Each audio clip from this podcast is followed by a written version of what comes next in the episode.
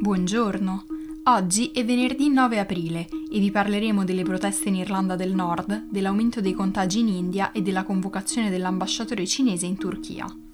Questa è la nostra visione del mondo in 4 minuti. Da oltre una settimana in diverse città dell'Irlanda del Nord proseguono le violente proteste contro la polizia. Al momento sono stati feriti almeno 41 agenti e sono state arrestate 10 persone. In seguito all'ennesima notte di scontri a Belfast, il governo ha deciso di convocare una riunione d'urgenza per decidere il da farsi.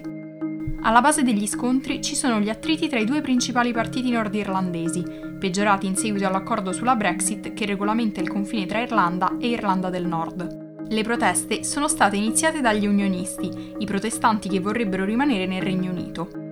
I media locali ritengono che la causa immediata delle proteste sia stata la decisione del capo della polizia Simon Byrne di non perseguire le 2000 persone che a giugno 2020 hanno partecipato al funerale del membro dell'IRA Bobby Storey, violando le misure per contenere la diffusione del Covid-19. Alla funzione hanno partecipato anche 24 membri del Sinn Féin, il partito nazionalista indipendentista di cui faceva parte anche Storey.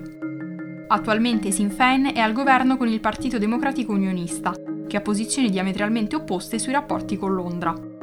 La decisione di Byrne di non perseguire chi ha partecipato al funerale è stata molto criticata dalla prima ministra Arlene Foster, che ha chiesto le sue dimissioni. Un altro motivo che avrebbe contribuito all'escalation di violenza dell'ultima settimana sarebbe, come detto, l'accordo sulla Brexit. Da quando il Regno Unito è uscito dall'Unione Europea, il suo rapporto con l'Irlanda del Nord si è molto indebolito, perché Belfast è rimasta sia nel mercato comune europeo sia nell'Unione doganale. Se Boris Johnson non avesse accettato questo compromesso, sarebbe stato necessario costruire un confine fisico. Gli unionisti ritengono che l'accordo abbia creato una barriera commerciale con il Regno Unito, costringendo l'Irlanda del Nord ad avvicinarsi sempre di più a Dublino, come vorrebbero i nazionalisti che sostengono l'unificazione dell'Irlanda. La grande partecipazione da parte dei giovani, lontani dalla storica rivalità tra unionisti e nazionalisti, lascia pensare che gli scontri siano stati incoraggiati da gruppi paramilitari lealisti.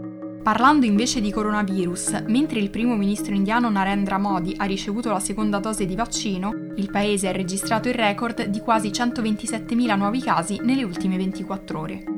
L'India ha iniziato la campagna vaccinale a gennaio e finora oltre 90 milioni di operatori sanitari e cittadini over 45 hanno ricevuto almeno la prima dose.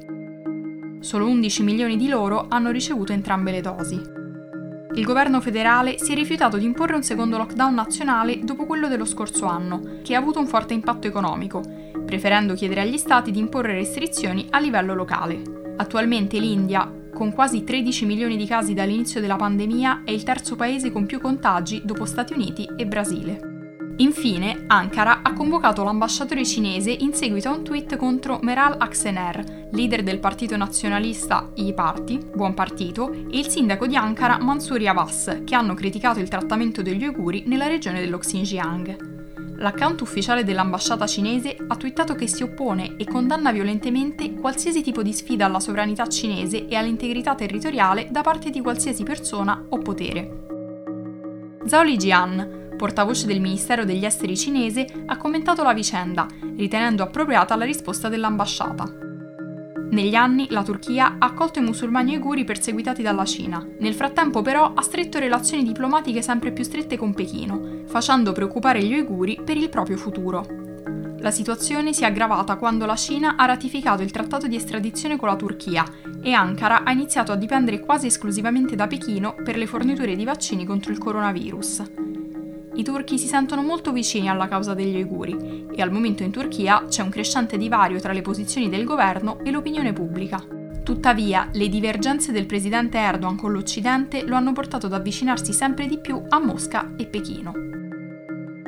Per oggi è tutto, dalla redazione di The Vision a lunedì.